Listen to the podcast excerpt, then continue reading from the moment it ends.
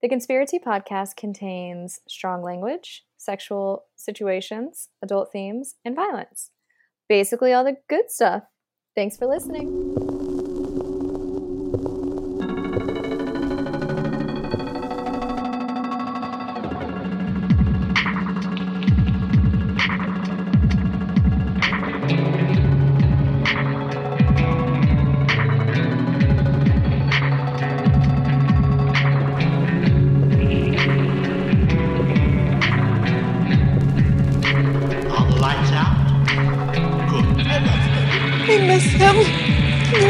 There's nothing I wouldn't do to bring him back. This mom is talking about the five year old son she brutally murdered. Probably developing story right now with the mother under arrest after a gruesome discovery. Two of her children were found dead in a freezer at a Detroit townhouse. Kay Yang is accused of putting her little baby in a microwave oven and turning on the power. Her lawyers claim that Yang suffered from a seizure, blacked out, and didn't know what she had done or what she was doing. Edmonton mother has been charged with murder tonight in the overdose death of her 11 day old baby girl.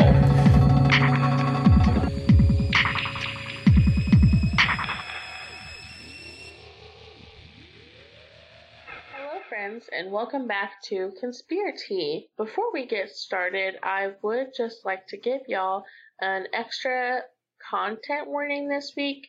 I know that we do normally get into some pretty dicey topics, pardon the pun, um, but today it's going to be especially grotesque. I'm going to just throw out some extra things and subjects that you should be aware of. We'll be discussing child abuse, murder, child murder, and some pretty grotesque descriptions of these events. So if you or your pals in the car don't want to listen to this, we totally understand, and we can just catch you on the next episode. Uh, I guess we'll just get into it. Uh, my name is Liz. Hello, I'm your host, Renee. What up? My name's Katie, 29. Why does she always sound like an MTV dating show intro? Trying to sound I was like- thinking the same thing. Like, are It's you like- getting off the next bus right now? that is literally what I'm doing. I was trying to think of what that show was called. I was actually like, is she is she about to get off of a bus? it's next. Yeah, That was my show. Is it I, next? I was Oh obsessed with it. It was every episode was just like dumber than the last one. That's why I loved it. Those were my favorites. As soon as they stepped off the bus and they were just like, nope, next, that would be me. I would say next to everybody. I feel like that really would be you. I'd just be like, no, no, no, no. They'd be like, why did you even want to come on the show? I'd be like, I don't know. Bold words from somebody who saw the first scraggly indie guy in her sights and was like, "Father my children." Oh Uh, my god. Are you and Sean planning on having more kids? At least one more. Yeah, if it's a boy, we're gonna name him Milo, and if it's a girl, we decided on Juniper. I know, Well, I that's know. cute. I I actually love the name Juniper. I just want to call her. I just want to call her Junebug. Mhm. That's all. So fingers crossed, I have a girl. If not, give me another penis to throw in this house, and lots of farting and burping going around. One of our one of my Uh. new coworkers uh, found out that I did a podcast today, and she's going to start listening to us. I was like, Oh, I am so sorry ahead of time. you know, we're pretty explicit, and don't judge me for it, especially since I'm your manager. Yeah, I found out um on my quick little trip to see my mom that my brother-in-law listens to Oh, like every episode. Oh, Oh. jeez. How's Hello, that? Dylan. Hi, Dylan. Dylon. Hi, Dylon. Yeah. But that's okay. I'm happy to have a supporter. I just feel a little judged, but it's fine. does just does the sign of the cross on himself first and then does it on you. He's like, You clearly need this. Pretty Like, you should be ashamed. Your mother. Look Yep. at your mother. Have you had any more uh, squirrel visits? Squirrel friends? No, no, no, no. But I do see the same squirrel hanging out with my uh, decorative pumpkins outside of work. waiting he's for you. for you. I think he is waiting for me, actually. He's waiting for you for you to come out so you guys can run away together. Liz and a Maybe. squirrel. It's like B movie. It's squirrel oh, that's movie. weird. It's like Skater Is- Boy, but Skater Squirrel. Let's move on to something uh more heartwarming than bestiality. So, if you know, you couldn't tell, uh, today's episode is about mothers who I'm trying to think of like the most not polite, but the not graphic way to say it. And it's like mothers who murder their children, still pretty fucking graphic. Mothers who kill their children, still graphic. But yes, moms who kill their own spawns that came out of them. Mothers who reverse the birthing process. Here you go. So Liz and Renee are going to kind of give you some gruesome stories of women who have committed this awful crime that we're speaking about today. Mhm. I'm going to kind of give a little bit of some psychology on why they think moms kill their own children. And then also just kind of, I'm going to briefly talk about, I'm not going to go into detail like Liz and Renee about women who decide to murder their children because it's a lot. It's really depressing to research. Yes. Well, and also have two firsthand experiences at motherhood. It's unbelievable. You don't really understand it until you're in it. And so I'm going to kind of also talk about my issues that I've had. Not Sure, my yeah, children I- in that way, but like, so there's actually a term for parents who murder their own children deliberately, and it's called filicide. All right, the term for killing a baby under the age of one is known as infanticide. So, what exactly can cause a mother to murder her baby or children? Believe it or not, in a lot of cases where mothers have murdered their children, courts actually agree that the mother was suffering from depression or postpartum psychosis. Of course, there are instances where the mothers have killed their own children for selfish reasons, like for a new man, or kids just get in the way of basically living their life. Casey Anthony, I'm sorry. Yes, the worst. Infanticide laws often reduce a mother's sentence if she is able to prove her crime was due uh, to postpartum psychosis. So she was able to prove that, hey, like my hormones and everything being out of whack, this is why I did it. They would either get uh, a greatly reduced sentence, not like death or life in prison. Some of them would even get thrown out. Not not all of them though. That's creepy as hell. yeah. Just to be like, I'm sorry. Oh, it's just the vapors. Oh, goodness me. Right. Um, so a woman would have to be evaluated by a psychologist or a doctor to be deemed basically unstable. Psychologists believe when a mother commits infanticide, she has done so because the balance of her mind is disturbed by reason of her not having fully recovered from the effect of giving birth to the child. Um, and I that was a quote a quote that I got from Child Murder by Mothers Patterns and Prevention. It was a website that I found. That whole it may not make sense to people who have not gone through giving birth to a child or even just someone who is not a parent, but the way your body and mind work after giving birth is a lot for a mother. Uh, we as women, um, you know, women already have fluctuating hormones that rage through our bodies almost daily, and then you know when Satan decides to come around once a month just imagine how those hormones intensify during pregnancy and after childbirth. Um, your body does go through it goes through so many changes, and so does your mind. You can uh, you can have feelings of be, like euphoria, extreme happiness, joy, and excitement, which is exactly what I experienced with my firstborn after I gave birth. But it can also go the opposite, where you have feelings of remorse, sadness, depression, anxiety, feeling like you're not good enough to handle this new life, which is exactly what happened to me after my second child. The amount of emotions felt after the birth of, uh, now I'm kind of going into a little my personal backstory into why I believe women have done it, especially with the uh, postpartum psychosis and postpartum depression and anxiety and all of that because after my second was born, I experienced a great deal of all of that. And I've never dealt with that before in my entire life. It is the weirdest, it's the weirdest thing. Um, so I expect it to have those same happy, euphoric feelings after giving birth to my second uh, son as I did with my oldest. So I had a C section with my second son, and typically when women have uh, c-sections they have a higher chance of developing postpartum depression and anxiety which i had no idea and Oh, that's I didn't know that either. That's crazy. yeah it's yeah it's um it's crazy really to think about terrified because what the hell i'm about to be cut open and they're about to take my child out like Mhm. terrifying so some things that happened after i gave birth to my second son days after i got home from the hospital uh, i was crying while i was taking a shower um, because i felt like i wasn't strong enough or good enough to take care of my newborn baby because a c-section is a bitch to recover from.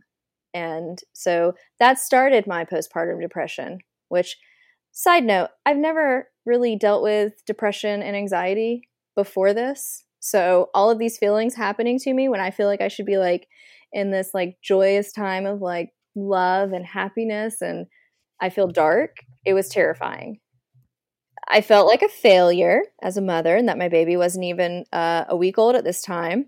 And some dark scary thoughts did start to go through my mind. Uh it it it's not like i was thinking oh i want i just want to murder my child. No i was like why am i here? Like i shouldn't be here. Like i wasn't thinking of harming anybody else except for myself. And my uh it it, it it's a lot. I had my very first panic attack ever uh, in a grocery store because of him. And so like it's really fucking intense. Uh, so to cope with my postpartum depression and anxiety that i was having i started drinking heavily and um, that's how i would help myself get through everything. And i would get drunk when i escaped from life and basically had a lot of shit happen that shouldn't have happened because of my the way that i was feeling. And this happens to a lot of mothers and a lot of these mothers who have killed their children they have gone through through through these as they call it postpartum psychosis. It's it's your mind starts to race between is this real? Is this not real? Especially from lack of sleep uh, lack of support lack of help going into this new role that you may have not ever been in or your new role that you're you've been in for five years because you have five kids. That extra added hormonal imbalance too in your in your body and in your mind makes even women who would never even think about murdering their children start being like wait this child's crying too much. Shut up child. I'm not in a great state of mind. Like i'm my it's my thoughts are cloudy and so they may pick their child up and put them in a fucking microwave. I mean it's, it's not something that is it's hard to understand. And not saying that these women who have murdered their children we should they sh- should have remorse towards them. It's just i think a majority of women who have done it have that altered state of mind of being depressed and and not knowing reality and and that's why like throughout my research psychologists it's just it's hard to pinpoint exactly why it happens. So frequent too. It's not you know it, it's even even for the people who have left their children in hot cars like i mean it's the same thing where same mindset. And then people say well how come a woman can be totally fine for you know her first three kids and then her last kid she just loses it and murders all of them? Well like i said your hormones are fluctuating like fucking crazy with each pregnancy it's different with each one and Mhm. you don't know if you're going to come out rainbows and sunshines and pooping out butterflies or you're going to go see satan over in the corner i don't know i mean I think it doesn't help that there's there's so much pressure on women Yes. when it comes to motherhood. I think it can be smothering Exactly. to the extent that like it can make you go a little crazy. i mean it's there's that and then there's the self-doubt too that you feel as a as a mother especially if you're a first time mom or even like a second time mom the the like like i said to y'all last week the whole you know going to sleep at night and literally thinking i didn't play with them as much as i should have today. I didn't interact with them as much as i mean i've i've had these thoughts recent and and while i'm thinking of these i mean i'm still not completely over my postpartum depression. I mean my youngest is 4 now but i mean it's still there and i have those moments where i'm like i have my really really hard days where i will you know cry at the end of the day and just tell myself that it's gonna it's a brand new day tomorrow i can be a better parent tomorrow and i feel like i'm not doing enough. And then i do have dark thoughts. I never have dark thoughts about hurting them. It's and i'm not like i don't have like dark thoughts about like seriously hurting myself but i mean it's those thoughts where you're like oh maybe it'd be better if i just wasn't here like not saying i would do it but like even escaping driving off going somewhere it's like those parents who do it like how do you do it like i love them so much i can't As somebody who struggles with depression, not to make this about myself, but I understand mental health problems and I understand those intrusive thoughts. And I can't imagine how much worse they Mhm. would be if I also had people like little humans in my life who depended on me to be Mhm. well, you know? on top of that it's it's also taken years for women's health to be heard and taken seriously um, Mhm. women were sent away when they like were pmsing pretty much years ago like i mean it's it's like we they didn't nobody wanted to take the time to actually understand it so instead they sent women off when women give Mhm. their reasonings as to why they murder their children you can always decipher the ones who are like really really just struggling and like having a hard time between the ones who uh just are doing it for selfish ass reasons um Mhm. Mm-hmm. so the first lady i'm going to talk about is mary beth tinning she was one of the first women ever convicted of killing her own children basically she smothered her kids with pillows all for sympathy. She just wanted people to feel sorry for her. Um so she had eight kids and she killed all eight of them but she's only confessed to killing three of them. She um none of her kids would live past the age of five and Oh. um she was she also said that during this time she was having a rough time uh with being a mother but then they discovered that she really just wanted sympathy from people and she wanted people to just give her attention which i guess i don't know could you tie that into she just needs attention but also why do you have to kill your kids for attention the Mm. next mother is Waneta Hoyt. In 1995, 49 year old Waneta Hoyt was convicted of killing five of her six biological children. Wow. She was sentenced to 75 years in prison. Wy- Holy shit. yeah. Waneta was considered a serial killer, um, and she was actually able to get away with killing her five kids for almost 20 years. Her first, What? yeah. Well, her first child died in January of 1965 after only being alive for 101 days. Yeah. Her other children die that did die. Uh, they didn't live past 28 months. Oh, sh- okay. So Yes. she's snuffing him out early. Right. So she was actually able, the reason it took so long for her to get caught was because she was able to, um, because of the time that it was, people, this was when SIDS, you know, SIDS was really big in the uh, 60s and 70s because it Mhm. started to become something that they were like, oh, well, this can happen. So they, Mhm. she, the doctors and the police, and I mean, well, I don't know if she called the police, but the doctors and everybody just thought it was SIDS.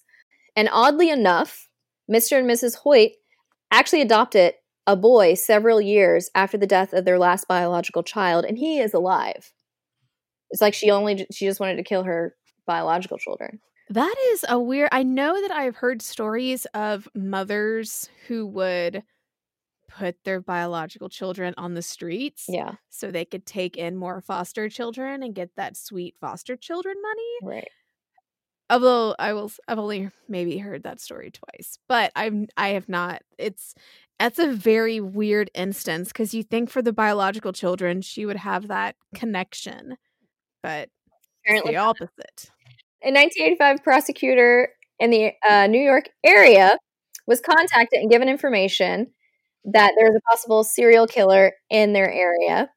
And after the Mm. caller, this caller had been doing research on the Hoyt children's deaths, and they were the ones who kind of blew the whistle and directed them in that direction of don't just say that they died of SIDS. And in 1994, Waneta Hoyt confessed to suffocating her children. What a crazy bitch. so the next one is Andrea Yates. Andrea Yates, uh, this is a pretty well known one. It's, you know, within the last 20 years. Yeah, this one's nuts. Yes. In June of 2000, this is one that, this is why I'm saying take care of women after they give birth, like for real. Like listen to them and what they're telling you. Like Mhm. this is this story is really it's devastating. Um, so in June of 2001, Andrea drowned all five of her kids in a bathtub. She was suffering from severe postpartum depression, psychosis, and schizophrenia. Yates' depression started after the birth of her fourth son in 1999. See, she had four kids and then she started with the depression. Doesn't always happen with the first. Andrea's husband, Rusty, caught his wife attempting suicide, and so she was admitted to a hospital and prescribed antidepressants. Upon being released from, hos- from the hospital, Andrea held a knife to her throat while standing in her kitchen, telling Rusty to please let her die. Oh. She was prescribed a heavy dose of antidepressant after that incident. Um, and her psychiatrist at the time made it very clear to Andrea and Rusty that they should not have any more children because this would result in Andrea having another psychotic breakdown. But they didn't Mm. listen, and seven weeks later, they conceived their fifth and final child. In 2000, they welcomed their fifth child, and Andrea seemed to be doing great. But in March of 2001, Andrea's father passed away, causing her to go into another downward spiral of depression. Andrea stopped taking her medication. She stopped feeding uh, their baby. I'm assuming that she just stopped breastfeeding the baby, not like altogether stopped feeding. And she began like excessively reading the Bible every day. In May of 2001, Andrea filled the bathtub with water and she actually contemplated contemplated killing her kids on that day, but she didn't go through with it. And she uh, told her husband this, and so she was hospitalized yet again the day after that. On June 20th, 2001, Andrea was left alone with her five kids while Rusty went to work. Even though Andrea's psychiatrist advised Rusty to not leave her alone with the kids, but Rusty's mother was supposed to be coming by the house an hour after he left for work, so he thought everything would be fine. But within that hour, Andrea drowned all five of her kids. Andrea's attorney wanted to have her defense be insanity, but it was denied. And in 2002, Andrea was charged with murdering her five kids and sentenced to life in prison. Yeah. Oh. While I was reading about this, uh, she she when she told like the police what that like what she did that night that she did all of that, she said her four year old came into the bathroom after she had drowned one of the sisters and asked what was wrong with her, and then got really scared and tried to run off, and she like chased him down the hall and caught him, and like just thinking of that from a child's perspective is so heartbreaking. Like Mm-hmm.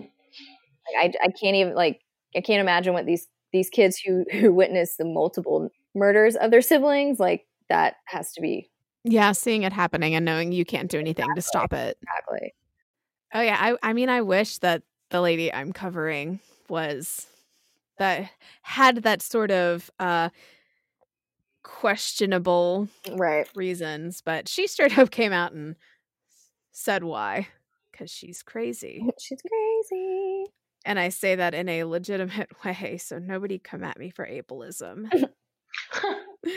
I can't be ableist. I take my medicines one pill at a time. but that's it i'm done Well, that's fucking terrifying and um, further solidifies my decision not to have children. And Katie, I'm terrified that you did. If I could get them tied tomorrow why can't and not have to take hormones for the next three decades, Oh, I would do it. It's like the only reason I haven't. Well, that and just put a baby in there no, thank you. just kidding let me carry your Past baby past its prime. i still want to be your surrogate These ovaries are past their prime. i might I can't. through severe postpartum psychosis but i'll have your baby Probably have some during partum psychosis too. During partum. Wow. it sounded good in my head. I can just see Katie like n- knocking on our door at 10:30 at night and rubbing her belly like the baby said it would sleep better if I slept with you too. You want to do what's best for the baby, don't you? oh you know me so well Speaking of babies, let's oh my god, this story. speaking of babies let's scar this everyone story. Scar everybody. No matter how bad, and honestly, this goes for Liz's stories too. No matter how bad you think this is going to be, it is going to be way worse. god i'm scared I'll tell my sources at the end because two of them give away the story in the title. content warning I'm about to give some very explicit descriptions of child abuse. Mm. I literally titled my notes, Oh my God, why did I do this? So, yeah, get ready for Kid Sickles, Oh God. the Michelle Blair story. And I am so, I understand that people can spell their names however they want. And it's honestly not your fault how your name is spelled because it's what your parents chose. but Michelle Blair has a T in her name. And Where? it's just going to be before the C. Ew. Like, Her name is Mitt Shell. Mitt Shell. And it might be Ew. Mitt Shell. yes. That's why she's mad. I don't know. Mitch McConnell. Honestly, almost as evil as Mitch McConnell. Yikes. I'll say it. Almost. All right, so I'm, I'm, just gonna it might be Michelle. I'm gonna say Michelle. And honestly, she's a piece of shit. So I don't care if if I'm not pronouncing her name correctly. In 2015, neighbors knew Michelle Blair as a loving single mother to her four kids. The kids' fathers weren't involved in their lives, and it doesn't seem like they provided any financial support.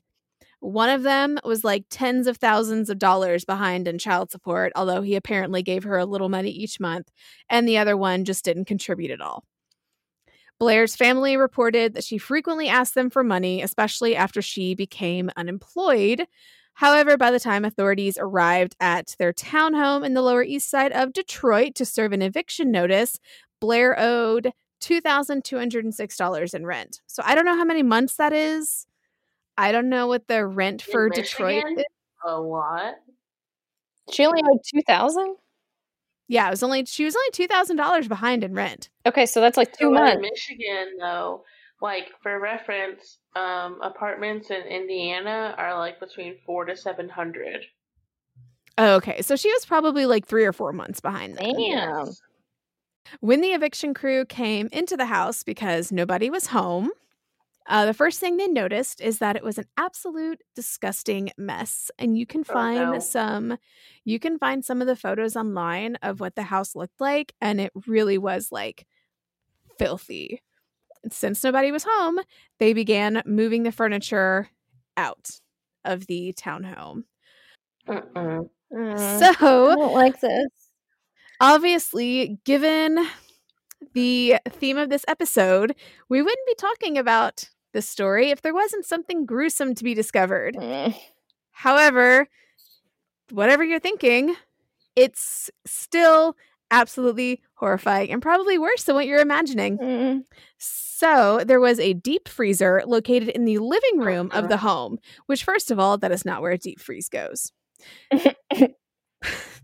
but that is the least of their problems because when they opened it up, the first thing they saw was a frozen body of a teenage girl wrapped in a large plastic bag. Oh my god. Naturally, they called the police, and when the police arrived, they made yet another discovery Mm. the body of a young boy wrapped in a blanket right underneath her.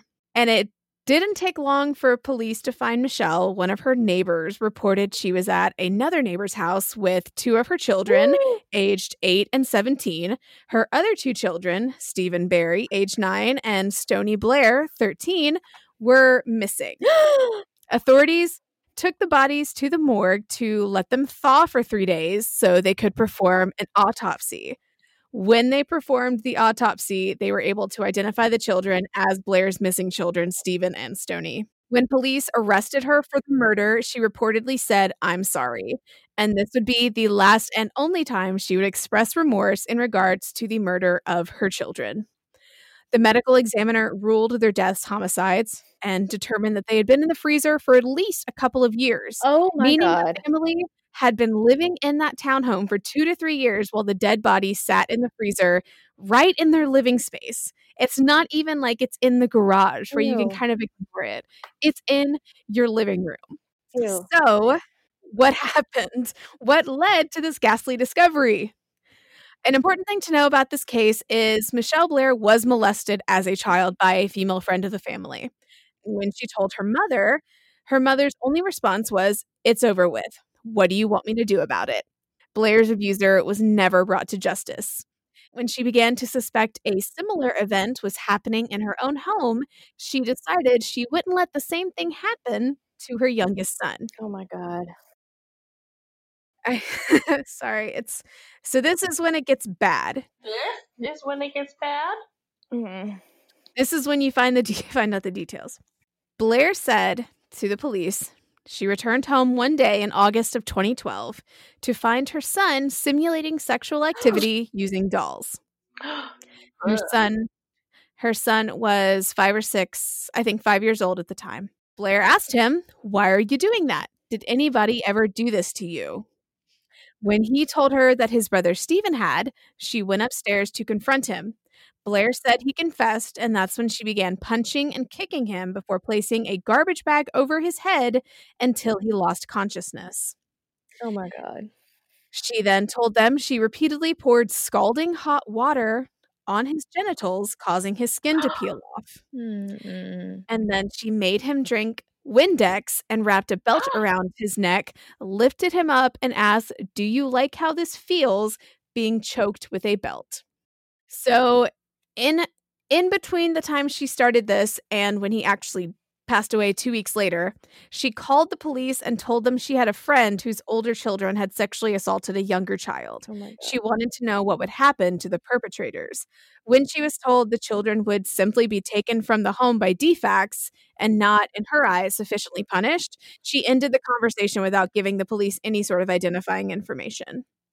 After two weeks of this torture from his own mother, Stephen succumbed to his injuries on August 30th, 2012, and Blair wrapped his body in his favorite blanket and put him in the deep freezer. oh my god. Nine months later, she repeated this ruthless behavior on her daughter, Stoni. Once again, Michelle believed her youngest son was being molested by one of his siblings. During the autopsy, it was found that Stoni had been hit repeatedly in the face and beaten with a two by four. Oh my She had also been doused with boiling water and suffocated with a plastic bag. After Stoni died, Michelle forced her oldest daughter to help her wrap the body in plastic and put it in the freezer on top of Stephen's body. You're probably wondering why nobody noticed in two years that these two children were missing. That would be because Michelle had pulled all four of her children out of school years earlier. And Michigan, specifically Detroit, does not require you to let the school board know that you are homeschooling your children. Although they recommend it to avoid truancy charges, you don't necessarily have to. However, she said she was homeschooling all four of her children, so there weren't any teachers or anything to notice that these two children were not coming to school anymore. Oh my god. And whenever neighbors would ask where Stoni and Stephen were, Michelle would tell them they were visiting their aunt or that they preferred staying inside all day because they didn't like people. Sadly, because this story just gets worse, because she homeschooled all of her kids, she was able to abuse them for years. So after she was arrested, they brought in the other two children to look for evidence of abuse, and they identified 25 scars and injuries, both old and new, on the back of the youngest child, as well as loop shaped scars and injuries on his back and his backside, consistent with being whipped by an extension cord. Mm-mm. When her yeah, when her oldest daughter was brought in for questioning, she told them about times her and the surviving brother had been beaten with extension cords, a piece of wood, and a hot curling iron. When asked about the visible cut above her left eye, the 17 year old told the interviewer Blair struck her in the head with a 2x4 and that her broken front tooth was from the time her mother hit her with a curling iron. So, the teen who had multiple scars from being burned with irons and whipped with the extension cords told them Blair refused any medical treatment for her children. Autopsies on her siblings' bodies confirmed that Blair had abused the deceased siblings long before killing them, as numerous visible and long lasting scars were on them. Blair was actually investigated by the state over suspicions of child abuse in 2002 and 2005, but was only recommended counseling. Of course. She also allegedly starved her children and repeatedly denied them food. Ironically, her great aunt was a former Detroit police child abuse investigator named Angela Gordon. When asked how she never recognized the evidence of Blair abusing her children, Gordon admitted she knew the abuse was going on for years, but never suspected Blair would take it to such extreme levels. Okay, but abuse is an extreme level, you idiot. Yeah, the first sign of abuse is the first like extreme level. Going as far as to beat your children, that's like the first sign. Gordon says she attempted to help Blair by telling her she needed to start taking care of her family. And unfortunately, all that did was offend Michelle and cause her to break off all contacts with her great aunt. And even though she never knew just how far her niece could have possibly taken the abuse, Gordon has expressed sincere remorse about the situation, saying she wishes she could have recognized the signs early on. After Blair's arrest and conviction, Angela Gordon was given custody of the two remaining children until they could be put up for adoption. The oldest daughter's father's parental rights were revoked by the court because she would receive better uh, collegiate and mental health benefits if she was considered an orphan. She could get, I believe it was two free years of mental health counseling if she was considered an orphan. Oh. So, for that reason, they revoked his parental rights. That and clearly he's not a good father because he just like accepted this woman's word that he couldn't ever see his kid and Right. never for 2 years never made any sort of inquiry.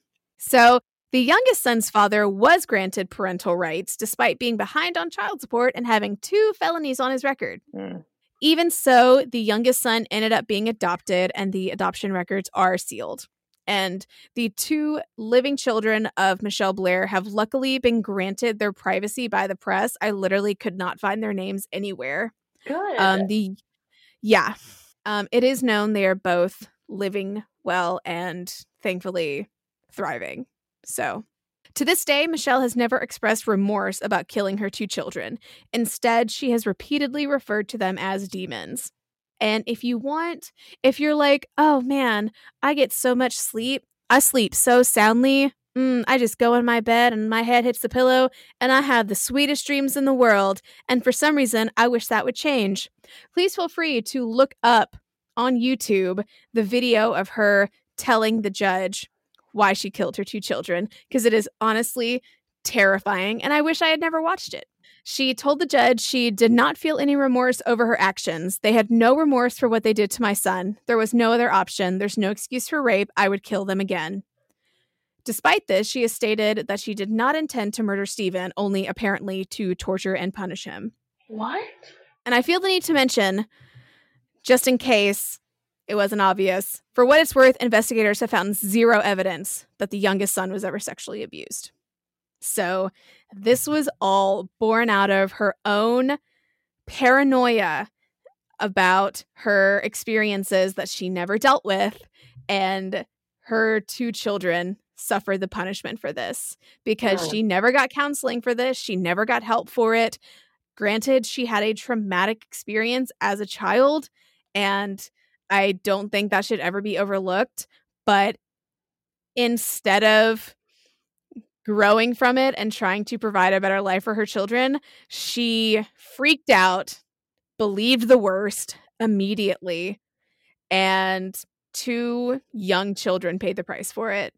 Luckily, this crazy bitch will spend the rest of her life in prison for first degree and felony murder.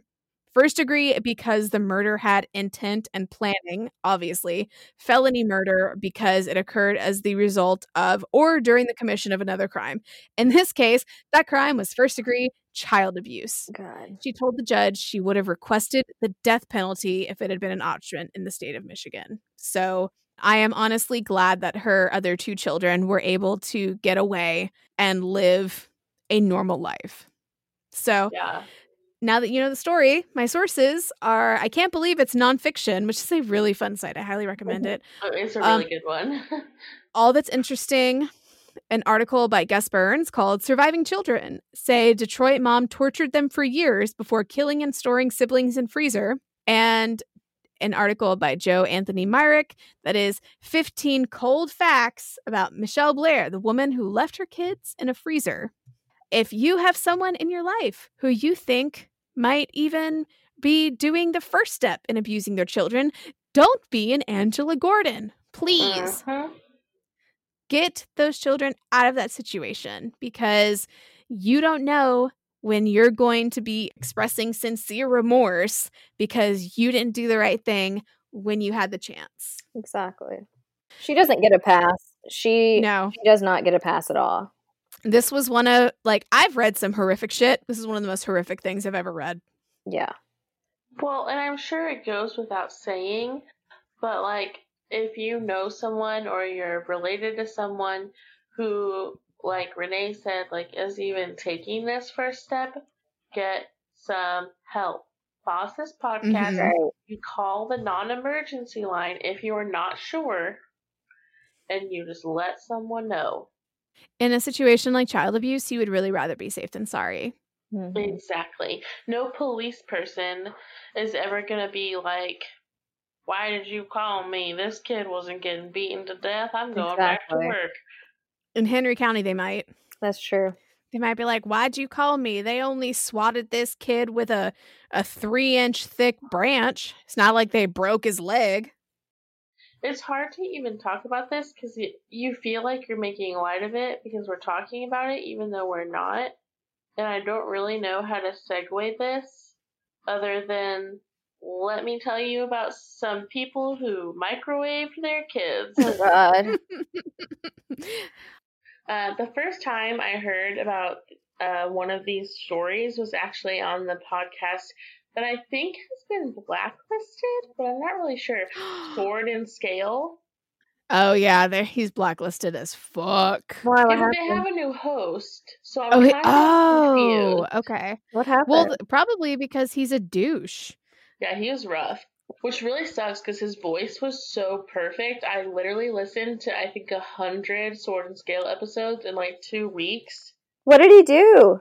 That's in that's the one that's in Georgia, right? No, no, no, no, not Payne Lindsay. Payne Lindsay is not canceled.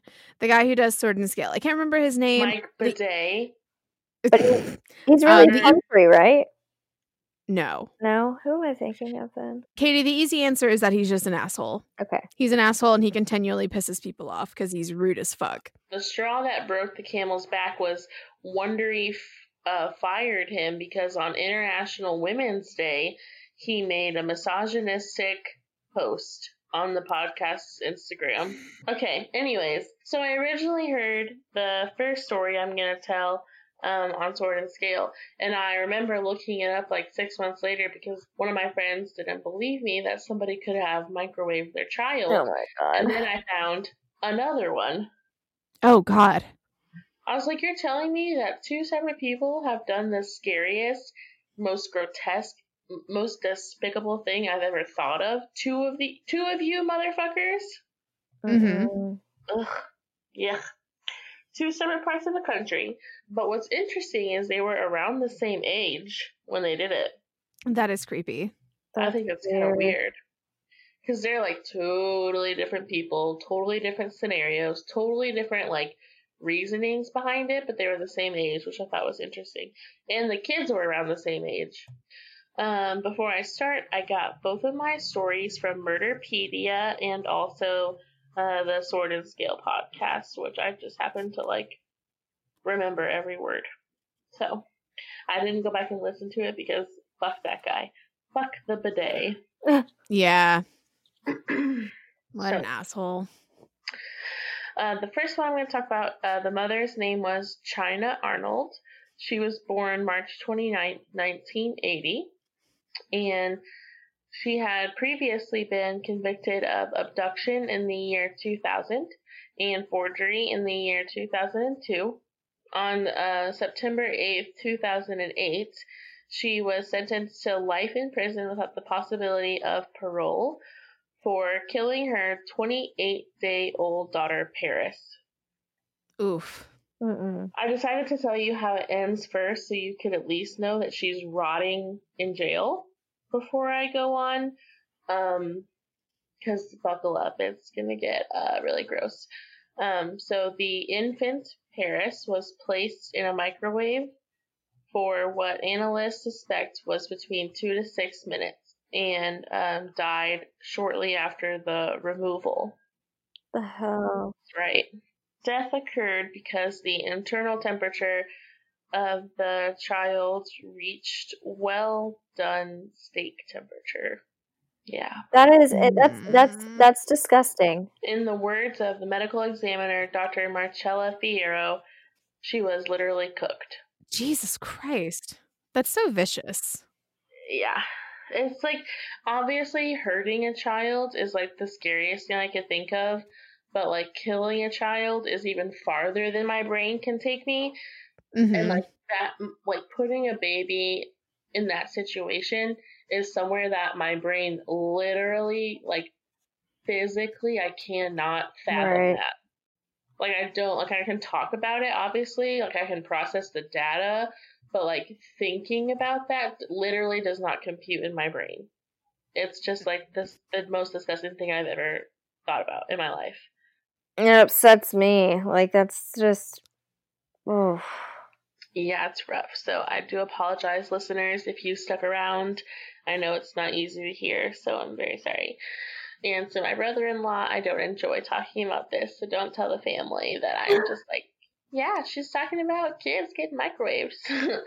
Anyways, um, at the time of the death, uh, Arnold lived with her children and her boyfriend Terrell Talley in a housing complex. Prosecutors said that she had placed Paris into the microwave after an argument with Talley over the baby's paternity, and she told investigators that she was intoxicated. Mm. Arnold took Paris to the hospital the next day, where she died of her injuries. She was arrested initially and then released due to lack of evidence. She was rearrested November 2006. wait, lack of evidence? What lack of evidence? How? I could see it, maybe, because Mm. I would be willing to put money on the fact that that baby did not look anything like uh uh what you would typically see. Oh yeah, that's abuse. right. Well, they they also said they she didn't suffer any external burns. What? Well, yeah, of course. Do they not know how a microwave works? I mean, if if you're pulling a baby out of a microwave, she called the cops, right? She took the baby to the hospital the next day. That's right. Yeah. Oh god. The next day. Wow, so good. But you have to ask how would her internal temperature get up that high? Like Exactly. the only valid thing would be putting her into something like a microwave or an oven. hmm Right.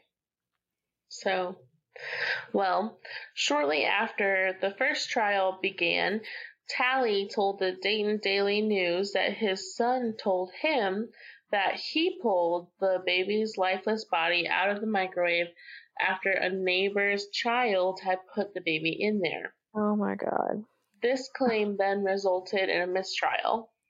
However, at the second trial, the mother of the boy in question established that he was not even at the housing complex when Paris died, and Arnold was again convicted of a- aggravated murder. I feel like people need to understand that children are not reliable witnesses. Right. Children, especially like young children, will say whatever they think you want to hear. So if he thinks he's going to get attention by claiming to know something about this, then of course he's going to say something. Well, it gets Ridiculous. here. So, on November 5th, 2010, the Second District Court of Appeals reversed her conviction, calling misconduct by prosecutors and that the court erred by not allowing material witnesses to testify in her defense. So then she's not guilty again. And then again on May 13th, 2011, a jury found Arnold guilty of aggravated murder. No shit. Her attorney had argued that the evidence pointed as much to Talley as it did to Arnold, but to no avail. And she has been incarcerated at the Ohio Reformatory for Women since September 11th, 2008. Good. And the fact that she continued to try and get a not guilty conviction when she knew she fucking did it. She knew. hmm She's trying to get away with it. Absolute bullshit. Basically, she, to sum it up, she felt like um, you know, she had to, I don't know how it ended up the baby's fault, but the parents of Paris were arguing about who the baby's real dad was, and then that was her response. Oh my god. That's just so shitty. Like, why not get rid of the the the boyfriend? Like, exactly. kick his ass out. Why? I mean, that's a woman who's sitting there saying, "This child is causing problems between me and my man. I'm gonna get rid of the child." Exactly. Those women deserve no remorse at all. Mm-hmm. hmm So wait, so they were having an argument over who the baby's father was? Yeah, it was all a result of a paternity argument. So was her was her reasoning behind it like if I kill the baby, they can't do a paternity test? I have no idea. That's no so idea. confusing. It's like what Katie was talking about earlier. However, she didn't seem to show any signs of PPD um, or any mental illnesses when she was pushed. Um, it was literally just like out of anger. That's just so there's so many steps to that that just so scary to me because Mhm. you have to do so much to like put your baby in the microwave, leave them in there, turn it on, listen, Listen to, to it, it. happening. Like, oh, that's that's terrible. I hope she rots in prison. I, I I hope both of them rot in prison. Ugh. What are their addresses so I can write them and let them know what I think about their actions? She is the Ohio Reformatory for Women. All right, let's write her a letter. Don't think I won't. Listeners, I, I would love to do that. I would like to marshal a small army to go and tell some horrible fucking lady how horrible she is. Right? All of the women featured in this episode. Mhm. Good God. Well, and Not- just think about like the father and like the grandparents, everyone involved, every time they use microwave. That's got to be awful. Like I would be a strictly toaster oven household if I was the dad. hmm I would eat nothing but cold food for the rest of my life. Ugh. That's just Definitely going vegetarian too. No more. No more. So sorry. This is this is the last part. This one is actually like the other one. Of course, it's terrible and awful and sad. This one is interesting and kind of twisty. So Oh. Uh, this one would be about Ka Yang. Uh, so she was 34 years old. She lived in Sacramento. And on March 17, 2011, she was convicted of first degree murder of her two month old daughter, Mirabelle. She was apparently having an epileptic seizure Oh my god. and placed her daughter in the microwave. What? Um, what? How? So, but it gets twistier. That's just what she initially argued. So, the baby Mirabelle suffered burns on 60% of her body and all of her internal organs. Yeah, sorry, it's just rough. Ugh. When Yang first said that she had been in the middle of a seizure, the jury immediately rejected it, and then prosecutors argued that Yang had lied to investigators about Mirabelle's death before they discovered a pacifier inside the microwave. Oh my god. Oh God. When she was first arrested, she had told both family members and detectives that she had been holding her daughter when she lost consciousness while working at the computer. So you get up and take her to the microwave? Well, just wait. So her initial story was um, that the mother of four said that she woke up on the ground and found an injured Mirabelle next to a space heater, Oh my god. according to the affidavit. So when the detectives pointed out multiple inconsistencies in her story, Yang later acknowledged that she lied and said that she has a split personality. Oh, uh, I'm epilep- uh, uh, I have epilepsy. Um, um, um, I have split personality. Yeah, it's like I put her in a microwave. No, I put her on a space heater. No, I grilled her on a space heater. I'm sorry. No, I microwaved her. Like The aliens came and heated her. At this point, I all- would probably believe alien radiation over microwave radiation. Side note Tom DeLonge, I got you. I got your message the other night. Oh I my know. You were in my dream for a reason. Please come to me listening. with your long right now. Oh Tom god. DeLonge. Oh my god. Only go to Katie. She's the only one who cares about it. Okay. Anywho. um, the baby Mirabelle was found with burns, like I said, covering 60% of her body, including ra- radiation burns inside and um, on her internal organs. Mm-mm. Prosecutors said that she was in the microwave between two and a half to five and a half minutes. oh my god. The attorney, Linda Parcel, said that she had long suffered from epilepsy, but that she did not deliberately kill her daughter. There was no history of child abuse and no criminal history with her other three children. A spokesman for the family said that Yang was a gentle woman who did not know what she was doing. However, she faces 26 years to life. Her three surviving sons are in the care of family members. We don't really know if she snapped, if it was deliberate, if she did black out, if she did lose consciousness and not know what she was doing, or if it was her split personality. I'm not sure. Yeah, there's there's too many steps. It's like I can't think of the case off the top of my head, but there's one husband who tried to claim he killed his wife when he was sleepwalking.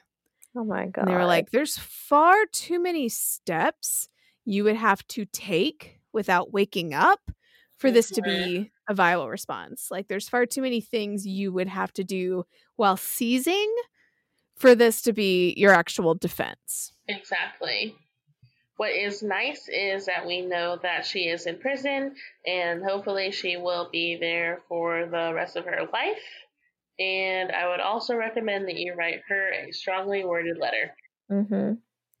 It's times like these you really want to like these women in particular. I would I wish Aum Shinrikyo was still around. I would send them straight to the giant human microwave. Yes. Yeah, That is the only thing they deserve. Exactly. exactly. Well, I'm terrified.